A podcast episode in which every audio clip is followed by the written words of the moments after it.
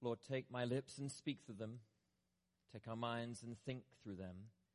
And take our hearts and set them on fire with love for you. Amen.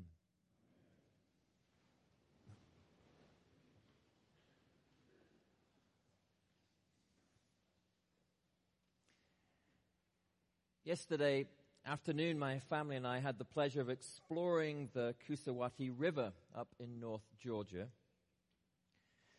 We made our way up from Carter's Lake following a gentle waterfall upstream. As is usually the case, sensing weakness in their middle aging parents, our two boys made a break for it and headed up the rocks that were dotted around the cascading water faster than the rest of us could keep up with. And it wasn't too long before we had lost sight of them. Being a classic Generation X parent, my mind was split between wanting our boys to have some freedom to roam and not wanting one or both of them to come tumbling down the river, blood pouring from the head they just gashed open, having slipped on a rock they're jumping to. So I did what I suspect many parents of my generation try to do. I attempted to keep a cool distance keeping a lookout for them and so satisfying my helicopter parent pathologies, yet holding back enough so as not to cramp their style too much. I failed, of course. Mostly because there's nothing quite like the thought of your child white water rafting on their behinds to their deaths to kick in the protective parenting instinct. So I fumbled and stumbled my way upstream no subtlety, no grace, just bluster. Foolishly, I had left my glasses behind, and so being nearsighted, the figures I was chasing were hard to place, as was the riverbed that lay beneath the water. And so taking one step at a time, I felt my way up. Hopefully I'm not now on YouTube. Placing one foot gingerly forward until it hit something solid beneath it feeling for the watery floor, my mind couldn't help but go to Bunyan's The Pilgrim's Progress, where at the end of the journey, Christian, the character struggling to lead a life of faith, is required to cross a fearsome river. He's there with his companion, Hopeful. And as the pair began to wade the waters, Christian cries out in distress, I sink in deep waters. The billows go over my head. All his waves go over me. To which Hopeful replies, Be of good cheer, my brother. I feel the bottom, and it is good. I feel the bottom, and it is good. It is all we are looking for in this life in so many ways the opportunity to place our feet on secure land, to know that even if circumstances take us to great depths of despair and suffering, the ground is good. That as we feel for the bottom, we will find our footing is sure.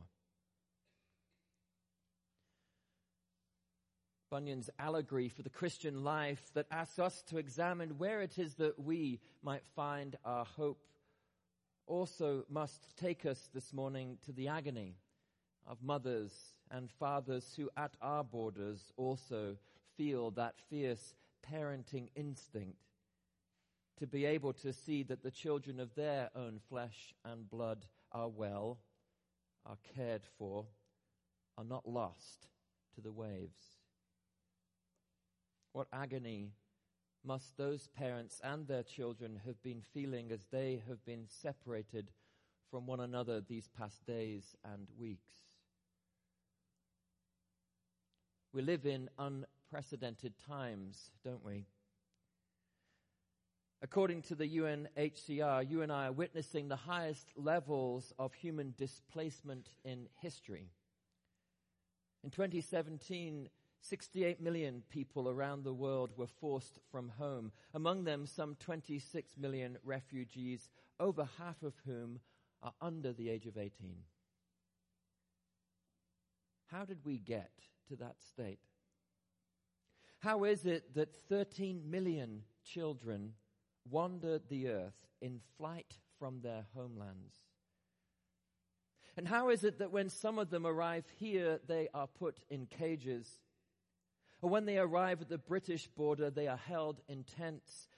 Or when they are crowded onto boats to cross the Mediterranean, they drown?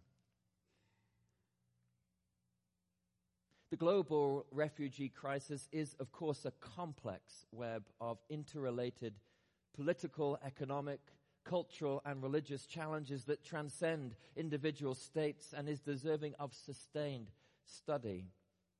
Indeed, on this Sunday in the year when we draw to mind the plight of refugees and continue to discern what our calling, individually and as a church, might be to respond to them I know that there are people here today who have far greater understanding of the issues involved.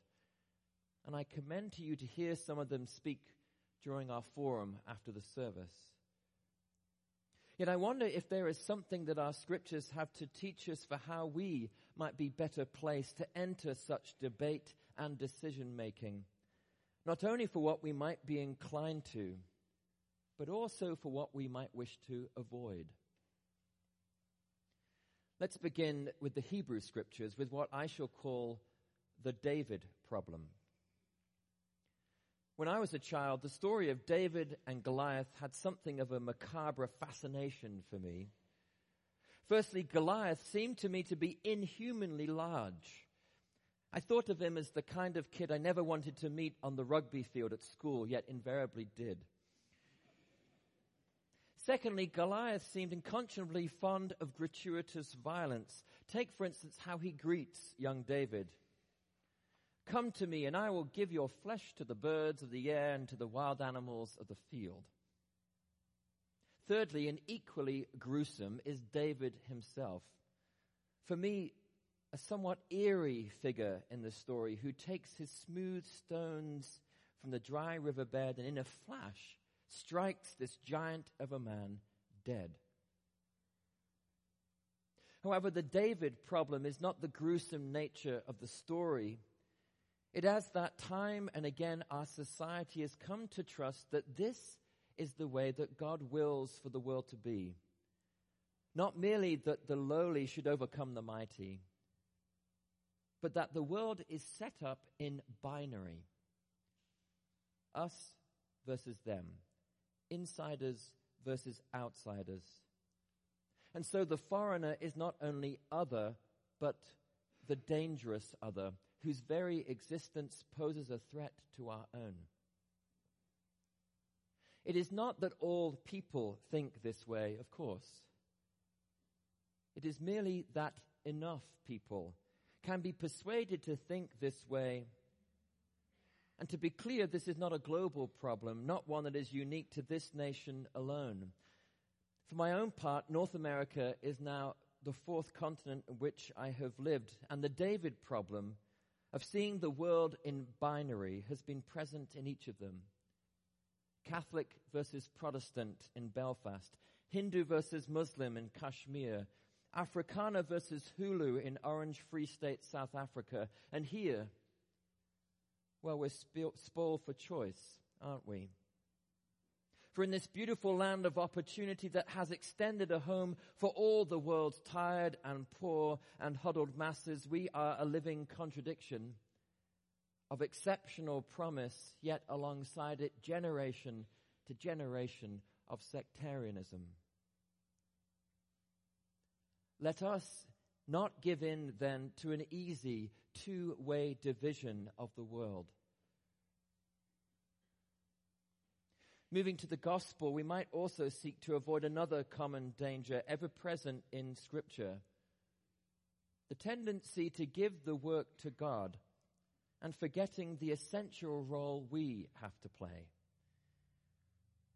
One of the interesting themes in the Gospel of Mark we heard from this morning is something biblical scholars call the secrecy motif, the persistent narrative thread that runs through the Gospel where Jesus performs a great miracle and then asks those around him not to tell anyone. Theologically, there's a sense in which today's gospel is of a similar ilk. Why is Jesus all knowing, who surely foresaw that the boat would end up riding into a storm, sleeping? Well, one explanation is that he wanted his disciples to work it out for themselves. If Jesus is to be a mere miracle maker, then all we need do is pray for deliverance and hope that the hard part of life is taken care of by divine order. As persistent as these may be in some corners of the Christian faith, as well as in the corridors of power, David's binary world of giants and giant slayers, and Jesus' world of miracle makers and his fortunate recipients, none of it really gets us very far if we're serious about our vocation as those who will strive for justice and peace for all people. Instead, we will have to turn to Paul and his extraordinary second letter to the church in Corinth, one which, as soon as we begin to hear the words so clearly, is meant for a day like today, as we recall the heartbreak of the lives of so many of the world's refugees we are treated as impostors, yet are true, as unknown and yet are well known, as dying, and see we are alive, as punished and yet not killed, as sorrowful yet always rejoicing, as poor yet making many rich, as having nothing and yet possessing everything. It is, for me, one of the most beautiful passages of Scripture that says that even in its denial, even as the vast beauty of human life is reduced to the shadow of an existence, that which has become as nothing still possesses everything in the living power of God's abiding and irrefutable love. For it is through the power of such a love that those who are treated as impostors, who are taken away, are not removed of their fundamental dignity, but remain true to the identity that they and all people claim as the beloved of the living God. It is through the power of such a love that those who do not possess official papers, having fled homelands with the shirts on their backs and in fear of their lives, are not rendered invisible but are seen and known to their very depth of their beings by the God who knit each of them into a being in their mother's womb. And it is through the power of such a love that the sorrowful somehow rejoice and the poor somehow find riches and that these extraordinary witnesses to the persistence of grace on this earth are not nothing